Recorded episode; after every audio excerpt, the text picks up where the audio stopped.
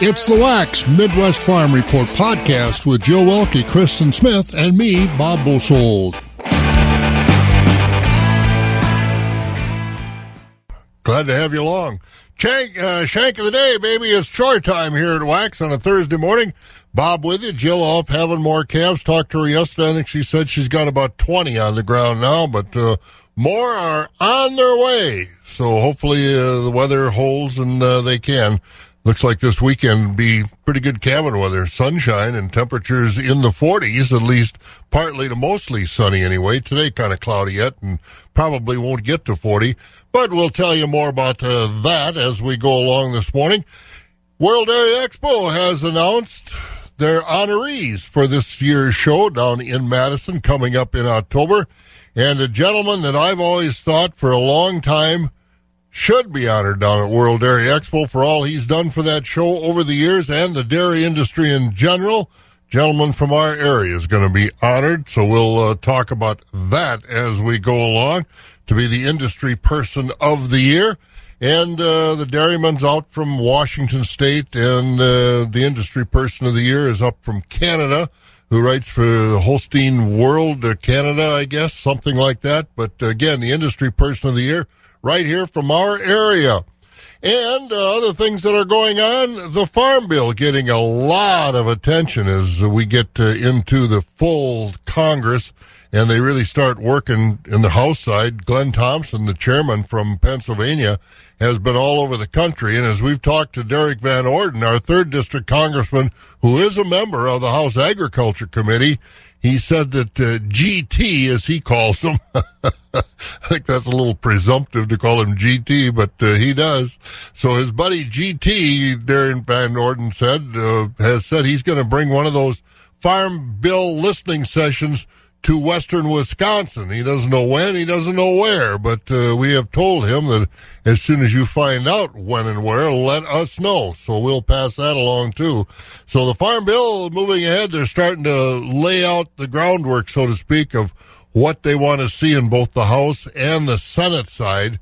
And uh, then they've got to get it all reconciled. So we'll talk about that look at the calendar. A soil field day today, not really a field day, a soil seminar, I guess we could call it, down in Osseo today to build stronger soil. So lots going on. We're going to also get an update on what's going on in California with all the rain. Some of these dairies have had to evacuate because they're underwater. We'll hear that. And also, uh, Jill did have a chance last week to talk to Gary Zimmern Gary Zimmer. He's the godfather of biological agriculture. He was in the area. Bluff Country Feed and Seed brought him in for about three sessions around the area, and Jill caught up with him in Osseo, so we'll find out more about biologicals. It's a busy morning here at Wax. Keeping it rural. Wax 104.5 and the Midwest Farm Report. Well, pretty nice weather coming our way. Partly cloudy today, 38. Now, down the next day or two, I haven't paid much attention to it, the exact timing, but down in southern Wisconsin, Madison, Milwaukee, they're supposed to get four to seven inches in snow in the next day or two. Mike Dandry will fill us in on that, but we're not in our area. Most of our area, there will be some because uh, our wax signal goes all the way down, you know, down to just this side of the Dells, basically. So there will be some snow in our listening area, the southern parts, but uh, around Eau Claire, probably not much. Now, that's not today. That's a day or two down the road. Here, it's going to be pretty nice in our part of the country. Partly cloudy, 38. Then in the 40s, Friday through Monday or Tuesday. I don't see any moisture in the area for us until next Thursday, but 47 tomorrow. 5 o'clock, a minute after. This is 104.5 FM, WAXX Eau Claire. News time. NBC News Radio, I'm Trey Thomas. A New York City grand jury hearing former President Trump's hush money payment case will meet Thursday. Brian Shook reports. Reports say that's the plan after Wednesday's session was canceled. The investigation centers around alleged payments Trump's former lawyer Michael Cohen made to adult film star Stormy Daniels in 2016 to cover up an alleged affair. Authorities have been preparing for possible protests if Trump is indicted after the former president called for them in a recent social media post. The Democratic Manhattan District Attorney is weighing whether to charge Trump for breaking campaign donation laws. I'm Brian Shook. At least five people have died by falling trees in California this week as a new round of storms hit the state. Officials say several others were injured as another atmospheric river has brought heavy rain, snow, and strong winds. The CEO of TikTok is set to address U.S. lawmakers Thursday amid national security concerns over the popular video app.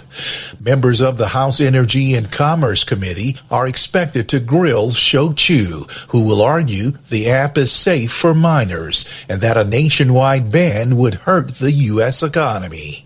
Chew's speech is also likely to focus on TikTok's plans to safeguard American users' data. The world's first 3D printed rocket has finally launched. Relativity Space's Terran 1 booster lifted off Wednesday evening from Florida. Although the rocket experienced what mission controllers called an anomaly with its upper stage minutes in, preventing it from fully reaching orbit. Two previous attempts were scrubbed due to technical issues. You're listening to NBC News Radio.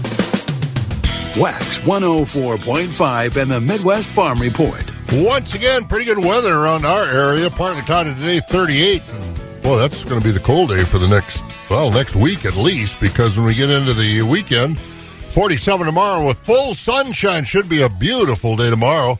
And then uh, low to mid 40s over the weekend, right on through Tuesday or so. Next rain that I saw in the forecast about next Thursday. So we'll check in with Mike Dandry a little bit later on to find out more about that. But again, partly cloudy, 38. As the day goes along, those clouds will start moving out. It'll be clear overnight tonight. Probably get down into the teens. So uh, without those clouds keeping the moisture, keeping the heat in, it'll get cold overnight. But then 47 and full sun tomorrow. It should be a beautiful day tomorrow. Right now, Black River Falls about 27, 30 in La Crosse, uh, right around 30 all over the state. It's 30 degrees right now in the Eau Claire Chippewa Falls area. Culture. It's a Wisconsin way of life. Wax 104.5 and the Midwest Farm Report. And taking a look at the market numbers, courtesy of Rural Mutual Insurance on this Thursday morning, choice fed beef steers and heifers trading uh, 157 to 170 as these markets continue to be strong. Choice fed Holstein steers 135 to 153, select and silage fed 108 to 134. Cows 78 to 116, the bulls 91 to 115. Butcher hogs trading from 40 to 76. The sows 35 to 48 cents a pound and the boars 15 to 23 and a half. Shorn market lambs 140 to 160, unshorn lambs 140 to 159, the feeder lambs 170 to 380. Used this week trading 75 cents to a dollar. Small goats 65 to 230, the medium 120 to 245, large goats 135 to 400, and the nanny goats 50 to 270. Livestock lower on the Mercantile Exchange futures market yesterday. April live cattle 162.30 down 12. June 155.90 down 25. August 155.97 down 7. October 160.27 down 37. Feeder cattle April 194.37 down 32. May feeders 198.77 that was down 77.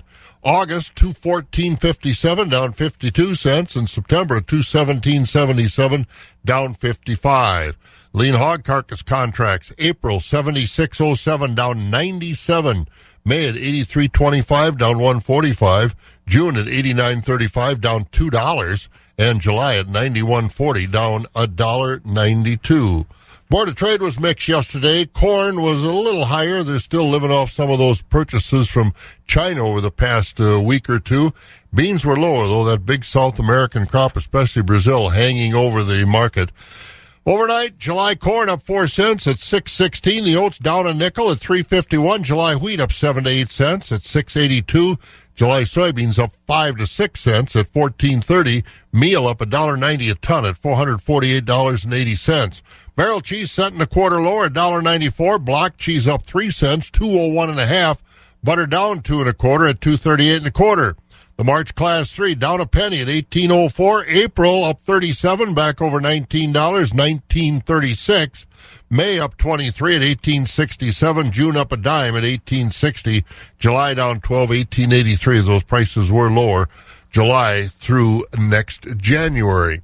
And we're uh, nine and a half minutes after five o'clock. Weather. We've all been hearing about the weather in California. It's wet, and uh, we've had a chance when we were out there, not this year, but past farm tours in California, to be out there during some wet areas, wet seasons, and those dry lot dairies, they get underwater in a big hurry. Carrie Mess, our Carrie Mess, maybe you know her as Dairy Carrie, but uh, with Midwest uh, Farm Report, she got a hold of some of her friends out in California talk about what's this weather doing to the dairies. We're going to talk about that out in Tulare County where we were with the big farm show and dry lot dairies out there. We'll hear what Carrie found out from uh, one dairy farmer out in California. It's coming up next right here on Wax the first voice of agriculture in Wisconsin for over 35 years. Wax 104.5 and the Midwest Farm Report. And once again, we've all seen and heard reports of the heavy rains that continue to hit California.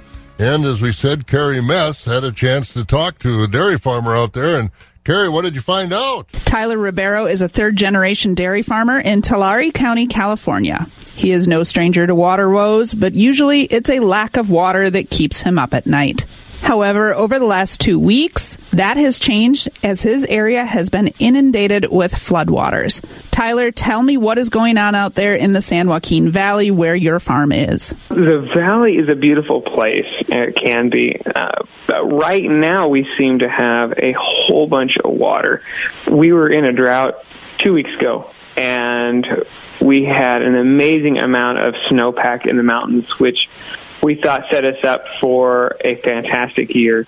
However, we've got this crazy warm weather that came in all at once and melted a lot of that snowpack, which forced it down into the lakes, which forced it down the rivers and into us as a community. Tyler, tell me, how much water are we talking? How far above flood stage are you? Let's put it this way. Um, our river can hold about 5,400 CFS, and that is absolutely pushing it. We were at about 10,000 CFS. So it was going to crest somewhere. We just happened to have banks that broke out and it didn't go over. It went through is is what happened in some areas. There's some areas where it went over. The area next to us, it broke the riverbank and it really, really emptied out there. You've shared some of that footage on social media and I'll go ahead and embed those posts into the online story so people can see just what kind of devastation there is out there right now. So your farm is okay, but neighbors yes. are not. So what's been going no. on? So uh, let me let me give you a picture of what some of the people are seeing out here or dealing with. Neighbor next to us, he got the brunt of it. It broke right above his place, and we were watching it all night. Then, out of nowhere, it rose by feet in a matter of minutes. We had animals that were up to their bellies in water. We had houses that had water in it. Uh, by the next day, there there was even more feet of water. It was we were wading in water trying to get heifers out of pens, but it didn't stop there. Right, it blew through the place and went down and eroded roads, destroyed riverbeds, and we tried to control what we could, but you can only do so much. I've never seen that much water in my life, and to watch it blow through what was a quarter acre field, probably in length, in a matter of maybe less than an hour, and make its way to the next farm and from there it just kept going. Uh, we had highways that were shut down, so they were directing the freeway off of the freeway to avoid the flood that floodwaters that were crossing the freeway, and they were shooting it all off into the rural areas. And these poor people were lost trying to get out, trying to get around. There wasn't enough people directing traffic. We had people out here circling for an hour trying to get around the floodwaters. And that was just in my two, three miles worth of, of floodwaters. This water broke above us. This water broke below us. People were breaking levees just to relieve pressure.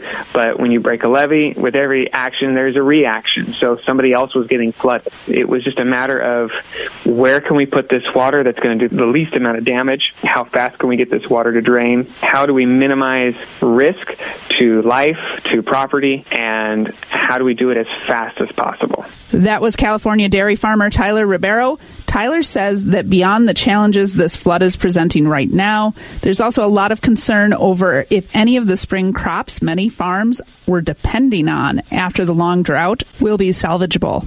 You can hear more of this story on our podcast and see some of the footage Tyler shared with us on our website, MidwestFarmReport.com. Thank you, Carrie. Carrie Mess again it's a mess out there in California. We were out there on a Rosso dairy. Joey was talking about harvesting wheat about the end of March, 1st of April. I don't know if he's going to be able to do that or not. So it is really a challenge out there with all the water, all the flooding. They've been dry. As he said two weeks ago, they were in a drought. Now they can't get around because of so much water challenges in California. And of course, uh, moving forward, depending on in that valley with all the dairies, how much it's going to affect milk production in the in the months ahead, because this isn't just a one day or one week phenomenon. It's going to take a while. So again, challenges in California with the water. We've got other farm news to take a look at. We'll do that next, right here on Wax. Wax 104.5 and the Midwest Farm Report. And in some of our news, courtesy of Northside Elevator, leaders of the agriculture committees in both houses of Congress getting serious about a new farm bill. On the House side, Pennsylvania Republican Glenn Thompson, chair of the Ag Committee, continues to travel the country, listen to what farmers say they need in that new bill. He's hearing that farmers want better crop insurance and crop programs so they don't have to rely on disaster programs in tough times. He also says spending on farm programs is an investment and we're getting a pretty good return on that investment from our farmers, he said. He also reminded the press that agriculture spending takes only about 2% of the federal budget and that he will work hard to get the 2023 bill done on time. Now, on the Senate side, Michigan Senator Debbie Stabenow chairs the Ag Committee. Her current focus on the food aid programs. She told Republicans in her committee that if they insist on cuts to the SNAP or food stamp program, then every other part of the Farm Bill would also have to look at some cuts. Stabenow also says the new Farm Bill has to support all types and all sizes of farms, and that the new bill continues to support crop insurance, commodity programs, the trade title, and other areas that keep our farmers in business.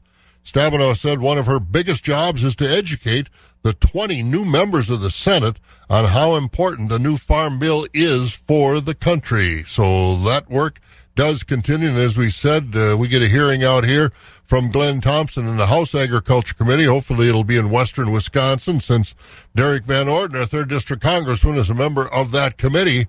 Hopefully he has a little pull with Mr. Thompson. All right, coming up, the godfather of biologics, Gary Zimmer, our Jill Zimmer, our Jill Zimmerman, had the chance to talk to him. So it's Zimmer and Zimmerman coming up. Joe Welke is going to be uh, on the program with him. Caught up with him in Osseo the other day. That's next, right here on Wax. 29 degrees. We'll get about 38 today and partly cloudy. Tomorrow's a dandy. 47 and sunny. Biological agriculture. It's been around quite a while, but I think it's become more of a buzzword as of late. This is Jill Welke from the northern end of the world's longest barn here in Eau Claire. I caught up to Gary Zimmer. He is the father of biological agriculture. He touts himself and he kind of grins when he says it. So, what are we thinking when we're talking biological agriculture? Really, what does it mean? I got introduced to it when I was teaching at a technical college in Minnesota back in the 1970s, and I started a business called Midwestern BioAg. We called it biologicals. We wanted the farmer to focus on life in the soil and not so much on the chemistry. And so then what that meant was, you know, you're paying attention to what you do if you want to grow and flourish and take care of the soil biology. So I've written several books, and, and so I got, I didn't put the title on myself as the father of biological farming. We're the first ones probably to put a business with that name. And now there's regenerative, and everybody's trying to sell a biological product. I'm a systems guy. I'd rather say, what's your system of farming? Where are your minerals at? There's more than NPK. What about the other minerals? What are you doing for tillage? What are you doing for taking care of your biology? And look at the whole system of farming. And, and so whatever you call that, I don't think you're going to solve all agricultural problems with a bug, bugs in a jug or going out and spraying on some biologic. I think you need to look at your farming system, which means cover crops, which means putting minerals back in, which means feeding your soil life and taking care of them and creating an ideal home for them. And you brought up feeding your soil. What does that kind of look like? Yeah, and I said everybody thought for you know we have to put compost or some of these things on cover crops is kind of a no-brainer. And we tell I'm with a group called Rye Revival, and rye in Wisconsin up here. What crop can we plant after corn and bean harvested? And only rye, but having living roots in the soil. Some of the rules to regenerative biological farming and soil your NRCS soil health rules are spot on. You know, minimum disturbance, having living having something growing on the soil all the time, having living roots into the soil. So we're really big on rye. Our farm farming system. My family farms in southwestern Wisconsin, and we radically different approach. We put a lot of effort into feeding our soil life. I think the day is coming out here. I think there's already work on it from Jerry Hatfield and those guys, professors in Iowa, about liquid carbon, the photosynthesis that goes on, and that we don't have to add complex carbons to sequester complex carbons in the soil. We need to feed the biology. And so if you got living plants putting juices in the soil, feeding the bacteria, the fungus, that they make the complex carbons. And I think that's getting to be the topics of the future. And just like uh, for years I fought against a lot of people, oh, we got a perfect farming system now. And I said, then why are we regenerating it? What are we regenerating? We're not necessarily regenerating more in NP and K. We're regenerating getting the use of that NP and K that we added. We're regenerating the soil health. We're regenerating the soil root growth and the biology in the soil is what most people have to regenerate and adding minerals that they overlooked. So regenerating, does that follow right in with sustainability? Well, I think they both got what I call, I never liked the word sustainable. As I said today, you know, why would you want to sustain a mess? So I say regenerate it first. What does that mean? It means different things for different people. Our biological farming, I have six rules. So I at least I got some guidelines. Now, you talk to people that got livestock, you got to have livestock to be regenerative. And I said, well, there's a lot of people that really fixed their soils and don't have livestock. We all got soil livestock below our feet. So regenerative means that there's something broken that we got to fix. And I think that's true for many, many, many pieces of land and many, many farmers. Like I said, so uh, I always say corn and soybeans are a failing farming system because we don't have enough root mass, we don't have enough plant diversity, and there's way too much bare soil. And so what no-till really does is put a, a, blanket on top of the ground, which I think is real valuable. I can do that with cover crops, and I'm not opposed to using some chemistries in farming. I, I'm the one that says that no-till is not suited for all land. Organic is certainly not suited for all land. So we got to take care of the land the best we can. I think the consumer is going to have a say in what's going on and whether you like it or not, or the environmentalists. They want people are getting sick out here, and they all see the problems with runoff and they see erosion. And there's some terrible erosion in Iowa. This rains we had recently, gullies through fields. There was a meeting of farmers last week, and 40 farmers showed up. They know their soils are getting worse. Hey, corn and soybean guys, they know they have to do something different, and so they need some guidance along the way. So they're going to regenerate it with more plants, having living roots in the soil, more biology, and make sure tillage with a purpose. We I like shallow incorporating residues and running a big deep ripper to make sure I got water infiltration. I got to get the water so I got to control air and water and manage the decay of residues. That's part of a farming system. So they're not all looking the same then. Your farming systems are all different. No, all different everywhere on the planet. I think there was an article in one of our farm magazines here, and I think that's what he said. If you're regenerative is really about making better use of your inputs. And then he also said that there's a climate variation. If you're here in Osseo, Wisconsin, is not the same. I was in Dalhart, Texas two weeks ago. I'm sorry, that's not the same until you, you might both want to regenerate, but you're going to have different soils, different climates, different crops, different water availability. So you can't have one shoe that fits everybody. When you brought up your rules of biological farming, what are they? So they are, first of all, I want to take a soil test. We got to use science. We can't just throw our back on it. But I need a soil test. I don't need to test every acre every year. I need to take a soil test to see where my minerals are at. I can I can look at a soil to see if it's alive or not, or if there's life in it. I can see if there's earthworms in it. I can smell it to see if it's got a nice earthy smell to it. But so I start with a soil test. And I want to test more. We, we test for 13 different minerals. Then I want to say, what's your limiting factor? Salt testing is about finding out what you got too much of. You certainly wouldn't add more of. And if you're short something, let's add it. Let's bring everything up to a certain sufficiency level. And every lab agrees with that. Now, some people ignore the excesses, like we're on high magnesium soils and they might still use dolomitic lime when it's probably not the best choice. They should be using high calcium lime, in my opinion. But so soil testing is about finding out what you've got too much of and what you're short of and get that fixed. But then we got to take care of the crop. So that might be your nitrogens, your crop fertilizers, your starter fertilizers, your foliars, your side dresses, whatever you do. But I want to choose minerals then that are more earth friendly, that are more buffered, that I don't want to use all those salts and ammonia. So we use different sources of minerals and then we go after soil correction. And just like with crop fertilizer, I like to add carbon to my fertilizer. So, so the first part of my rules is is getting a soil test, find out what I need, and then add better sources. And then I want to use carbon-based fertilizer. We use a lot of molasses mixed with our fertilizers on conventional farming and or organic farming, and then and or humates. I want to make sure I don't want to just add nutrients out there and, and hope the plant can get them. We want to get them in a carbon biological cycle. The second parts of my rules have to deal with biology. I've got to create an ideal home for the biology, and I got to feed them.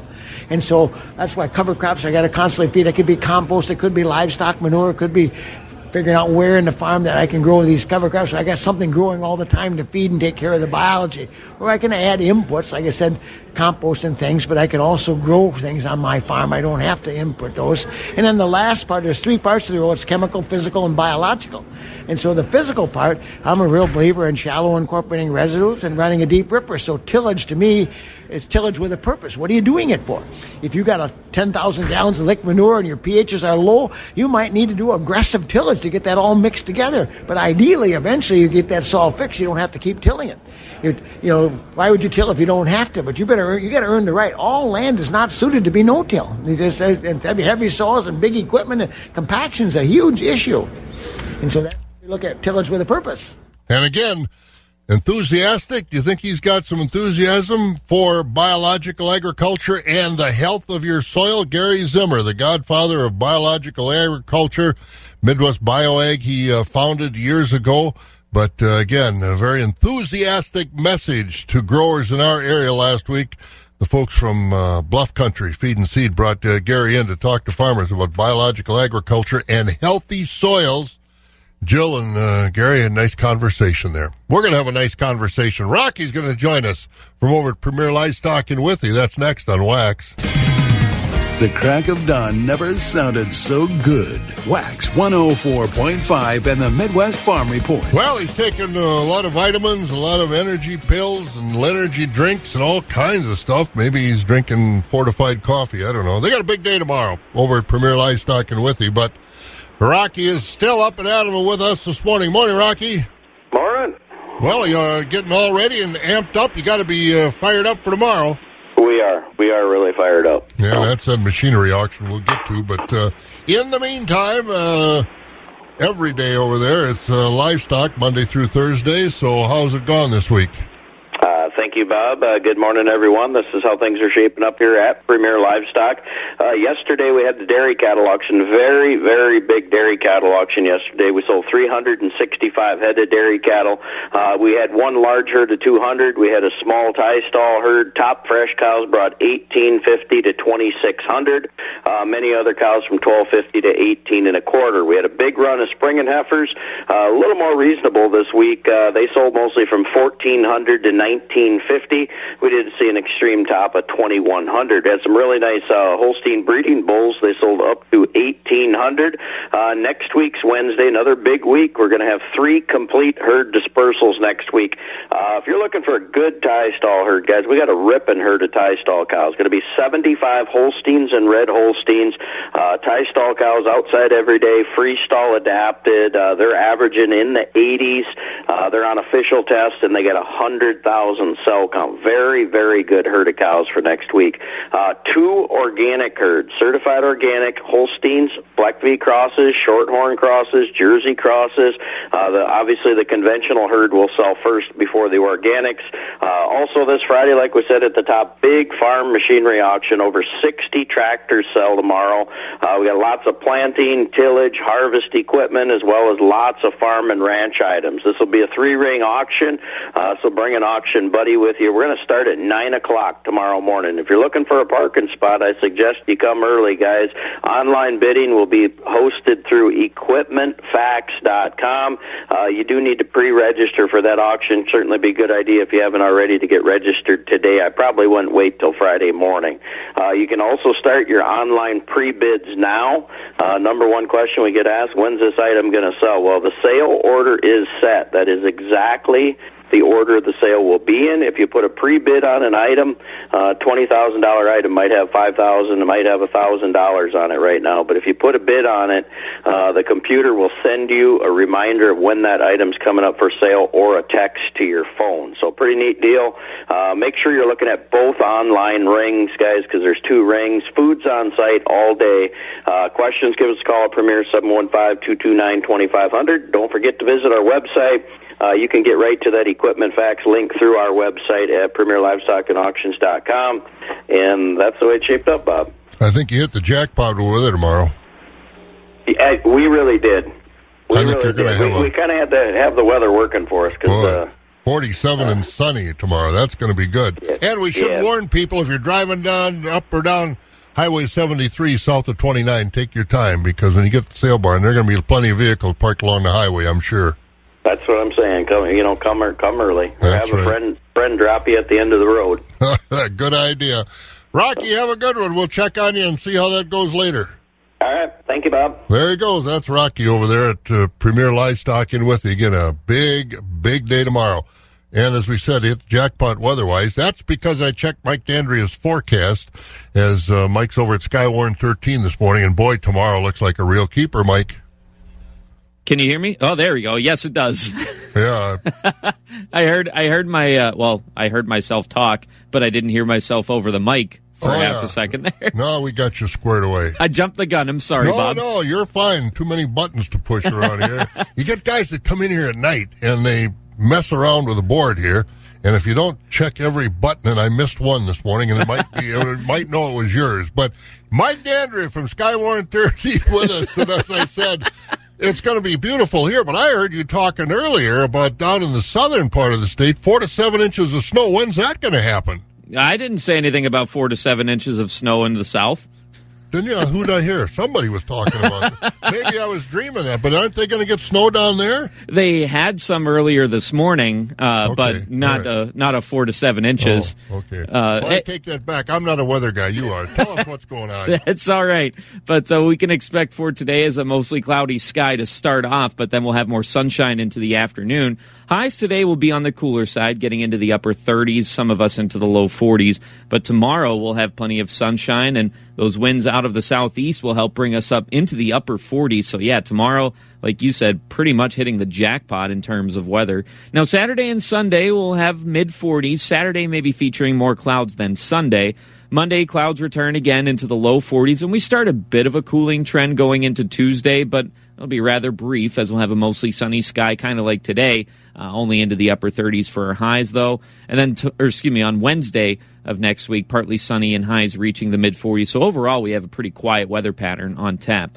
But right now, we have a temperature of 28 degrees, no glare, and still some cloud cover hanging around. Yeah, and what? Not till maybe next Thursday. Precip around our area.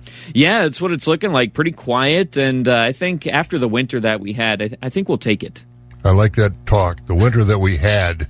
Yeah, it is nice because, well, I guess it is spring now. That's uh, in other words, you've looked ahead and you don't see any of those uh, 14, 15 inch dumps in April that we can get once in a while. Listen, when we had as much snow as we had this winter, you don't want to look in the rearview mirror. You want to look out the windshield. Good idea. Thanks, Mike. Absolutely, Bob. You have a good one. There he goes, Mike Dandry over at Skywarn 13 with our weather brought to you by the Wisconsin Farm Bureau. Then Morgan's going to have some news. Wax 104.5 and the Midwest Farm Report. We've got more news. We got a lot of markets. And speaking of news, let's go into the newsroom. Morgan McCarthy is up and at 'em, as she always is this time of the morning. You, are you a morning person, or if you had your choice, you'd sleep till 9, 10 o'clock? It depends on who else in my house is up. I'm a morning person if I get it to myself for a little bit. And usually I do. Between a 12 year old and Alex, I usually get some of those moments. And so. a few dogs running around? Yeah, always. Yeah, always. always. They are morning people too if I am. So right. once they're up, I got to be up too. Well, we're glad you're up and joining us and telling us what's going on. Well, we can do that and we'll keep those headlines pretty close to our area. Good morning to all the early risers and those who are out doing the chores. We'll start with Chippewa Falls and an update. School districts and police departments across Wisconsin had to deal with a series of swatting calls on Wednesday. One of the districts targeted was local, was Chippewa Falls.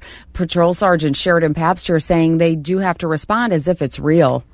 We still treat it as a real incident until it's proven otherwise. uh, you know, we want to be as cautious as we can is a one time that you treat it as a false incident and it could very well be true. Chippewa Falls students are on spring break, so it was quickly determined to be a false call. Schools in Wausau, Spooner, Superior, and Rice Lake, they all dealt with similar calls. Looking at some other headlines, a home in the town of Anson is a total loss after an early morning fire yesterday. It took fire crews from four different departments an hour and a half to get those flames under control, and after it was out, there was not much left of the home, though two people who were inside are out okay. Investigators say say they're now looking for the cause. We'll go to the political stage as it's action for the lawmakers, and Governor Evers may sign two new plans aimed at reckless driving. The rest of the tough on crime package from Republicans, though, is expected to go nowhere in the Assembly, though lawmakers yesterday approved a series of proposals that would do everything from guarantee prison time for repeat felons caught with guns to enforce more transparency at the state's parole commission. It would also clarify details of Wisconsin's proposed bail changes. Now, Republican Assembly Speaker Robin Vos says the crime package is the right public policy policy, but says he's not surprised the governor likely won't sign the pieces of legislation. Well, if you've been thinking, goodness, it seems like we have a lot of the white stuff, you'd be right. In fact, the winter of 2022 to 23, that's now in Eau Claire's top 10 snowiest. Forecasters say this winter, which officially ended this week, of course, but Mother Nature does what she pleases, saw 71.6 inches of snow, a little under six feet, good enough for ninth on the list. What's the top? Well, think back. You remember 2018 to 19? That's when we saw just under 99 in- inches of snow, and that uh, is on record as the snowiest in history. Of course, no matter uh, what the weather is, though, those chores have to get done. So we take it back to the barn at the shank of the day, baby, with Bob Bosold and your Midwest Farm Report on Wax 104.5. That last report is why I get out of here now in January. Oh, yeah, and you're taking me with you next time, right? Absolutely. You've always had an invitation, but you never got it squared away. That's because, just like you said, Bob, I'm always here. I How could I get I away? I, I, I got to get those headlines for us. We'll work on that. I appreciate it. All right. You're a heavy hand. Get cracking. Thank you, Morgan. Anytime, Bob. Morgan McCarthy in the newsroom this morning, and we've got uh, more of our farm news. We've got markets, uh, a few things going on around the area. Busy morning. And in more of our farm news, World Dairy Expo officials have announced their honorees at this year's show. The Dairy Producer of the Year is Randy Cordes of Lynden, Washington. The International Person of the Year will be Bonnie Cooper from Ontario, Canada. She's a dairy journalist up in Canada. And the Industry Person of the Year is Tom Morris. Tom, of course, Duranda Farm, the Cattle Connection from over in the Amery area here in western Wisconsin has meant so much to the dairy industry. The registered Holstein breed, he's developed an awful lot of top top cattle in the Holstein industry. And, you know, I've wondered about this for a long time. Thomas put on the World Classic every Friday night at World Dairy Expo for more years than I can remember. And he's been on the board uh, for the cattle at World Dairy Expo. And I've always wondered, when are they going to honor him? And they are this year. So well deserved honor for Tom Morris over at Amery, the Industry Person of the Year. Congratulations, Tom. I hope he takes Sandy up there with him when, when he gets his award because uh, Sandy, and Tom will tell you, Sandy is a very, very important part of the operation there at the Cattle Connection and uh, Deronda Farm. But again, congratulations, Tom will be the industry person of the year. They'll all be honored during this year's 56th World Dairy Expo. It runs October 1st through the 6th in Madison. And uh, the Biden administration also, speaking of honors, before we get into other things, I want to also say congratulations to my friend, longtime colleague in this business of farm broadcasting. You knew Bob Meyer over in Marshfield with the Getz Farm Network, and then he worked with the other groups when the Getz Network sold out. Retired a while ago. I don't know. He's a younger man than I am, but he's retired. But Bob Meyer, well deserved, will be inducted into the Wisconsin Broadcasters Hall of Fame this summer, this June, at the summer convention of the Wisconsin Broadcasters. I believe the meeting will be down in Elkhart Lake, but uh, well deserved.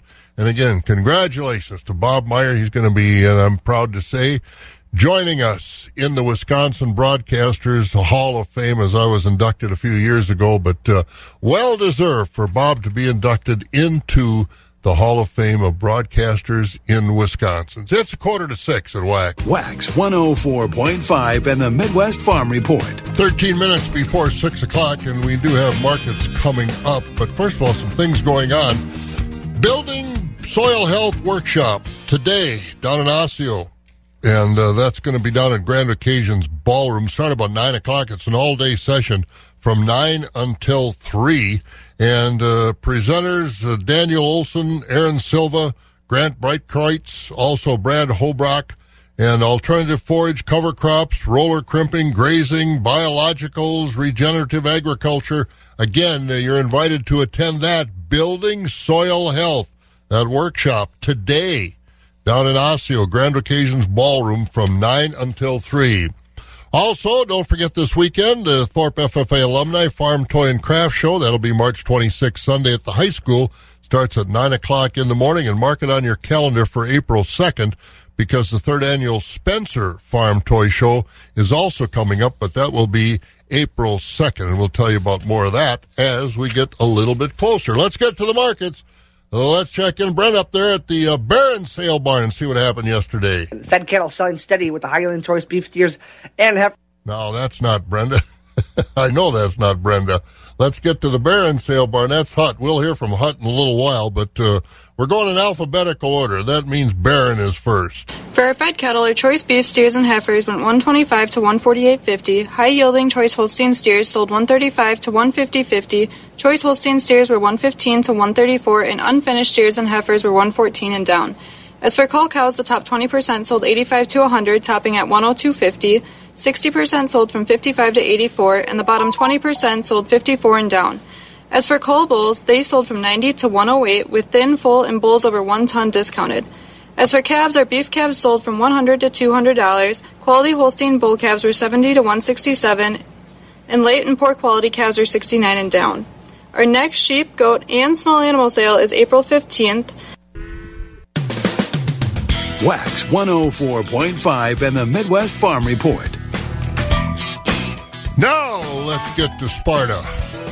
Check out what happened yesterday, and it's time to hear Hut Eamon tell us what happened. Now you're on Hut. Fed cattle selling steady with the Highland choice beef steers and heifers bringing 164 to 173, topping at 175. The choice and select beef steers and heifers 153 to 163. The beef and dairy cross steers 145 to 160. The Highland choice Holstein steers 142 to 150. The choice and select Holstein steers 131 to 141 with unfinished steers, heifers, and heavy steers 130 and down. Cow market steady with the Highland cows 85 to a dollar. The cutters and utilities 69 to 84 with low yielding and canner cows 68 and down. Bull market steady. Most bulls bringing 95 to 110 with the thin, full bulls over ton discounted at 94 cents and down. Just a reminder, our next sale will be Monday, March 27th, starting at 12:30 with hogs, followed by calves, fed cattle, bulls, and cows. This is Hut aiming to Equity Livestock in Sparta with this marketing update, and we thank you for your business. More markets as we get over to the Equity Stratford sale bar now. Jerry Fitzgerald is up and at 'em and with us. Good morning, Jerry. How are we doing?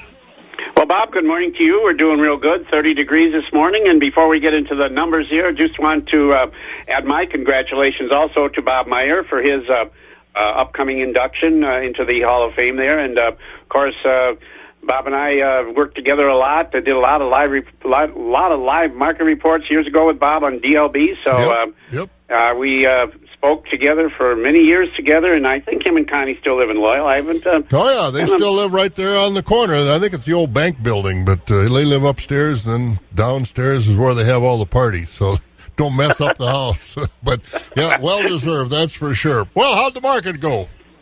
Well, Bob, we better tell the folks about that. Uh, and a very good morning to everyone. Thank you, Bob. A summary from yesterday, Wednesday, here at Equity Stratford. On the feeder cattle sale yesterday, uh, we had a nice consignment of Hereford cows yesterday, and uh, uh, these good quality younger Hereford bred cows we're selling from fifteen hundred to eighteen hundred dollars. Uh, some of the older cows, mostly from thousand to fourteen fifty. And uh, on the feeder cattle sale yesterday, continued good demand the feeder cattle lighter weight beef steers yesterday, selling from one sixty to two ten. Uh, your four to six weight beef steers, mostly from one forty to one ninety. Heavier beef steers, mostly from one thirty to 180. Lighter weight beef heifers, uh, 140 to 195. Middleweight beef heifers selling mostly from 130 to 190. Your heavier beef heifers, uh, they're mostly from $1.10 to $1.61. Lightweight Holsteins, uh, and they were selling mostly from 120 to 155. Uh, most of the rest of the Holsteins were selling from 95 to $1.40 on the other weights of the Holsteins. Now we'll get into the market auction yesterday. On the cow market yesterday, fully steady. Good demand continues on the cows. Higher yielding Holstein and beef cows yesterday selling from 90 up to a top of $1.05. Most of the cows yesterday selling between 70 and 90. Thinner cows like carcass cows below 68. On the fed cattle trade, choice grading Holstein steers. Uh, they are selling mostly from uh, a dollar thirty to a dollar forty-three. High yielding choice strictly prime Holsteins from 143 to 148 and a half, and your select underfinished cattle 128 and below. Calf market continues to be very strong. Good quality Holstein bull calves in yesterday's auction, and they were selling from uh, 100 to 265. Uh, fairly limited demand in the heifer calves, mostly from 25 to 55. Beef calves, again, very strong, 250 to 475. We are at Thursday. Our auction this morning starts at 11 o'clock. Market auction today includes cows, uh, fed cattle bulls, baby calves. We'll get to those after the noon hour this afternoon. And just a reminder, next hay auction here in Stratford will be next Tuesday. And man, that's already March 28th. So Anyway, we'll be back here tomorrow morning. Update the week here at Equity Stratford, and Bob, we'll send her back to you. It's five to five, five to six. So you enjoy the day, and folks shouldn't have no weather problems today. And uh, We'll talk to you tomorrow morning, Bob. Thanks, Jerry. We appreciate it over there at the Stratford Sale Barn. Board of Traders mix yesterday. Corn was higher on those uh, Chinese buys. Beans lower. Big Brazilian crop. Overnight, July corn up four cents, six sixteen. The oats down a nickel, three fifty one. July wheat seven to eight cents higher at six eighty two. Beans up five to six cents, fourteen thirty. And meal up a dollar ninety at four hundred forty eight dollars and eighty cents. Country elevator prices. Let's go to Northside Elevator in Loyal. Speaking of Loyal, plan to be there tomorrow night at the American Legion for the big fish fry over there on uh, on Friday night at the American Legion in Loyal. So if you're in town, stop in. I'll be over there. Loyal uh, corn five ninety four, soybeans thirteen eighty seven today. Arcadia corn six oh five, beans thirteen ninety seven, and wheat and grain Chippewa Falls corn five eighty five, the beans thirteen ninety three at Connorsville corn five eighty five, the beans at thirteen eighty eight. Also on the DTN screen, Gold'n Plump has corn today at 607 at Baldwin and Mondovi. Corn's 592, beans 1392, Durand 588 and 1387. At Elmwood, the corn's 592, beans 1397, Fall Creek 578 and 1367, Osseo 597 and 1397. Elk Mountain has corn at 593, beans 1393. At Sparta, the corn's 593, their beans at 1402. Ellsworth 567 and 1347 at the ethanol plants. Boyceville corn 605, Stanley 609, and uh, New Richmond 594. Barrel cheese down a cent and a quarter at 194. The blocks up three at 201 and a half. The butter down two and a quarter at 238 and a quarter. March class three down a penny at 1804. April up 37, back over $19 at 1936. May up 23, 1867. June up a dime at 1860. July down 12 at 1883. Again, not a bad day. Partly cloudy 38. It'll clear out later on tonight. It'll get into the teens tomorrow. Sunny and 47. You've been listening to the Midwest Farm Report, available at waxradio.com in its entirety every day. Brought to you in part by Bluff Country Feed and Seed and Mondovi and the Chilson family of Ram dealerships, Chippewa Falls and Cadott. On demand content at waxradio.com.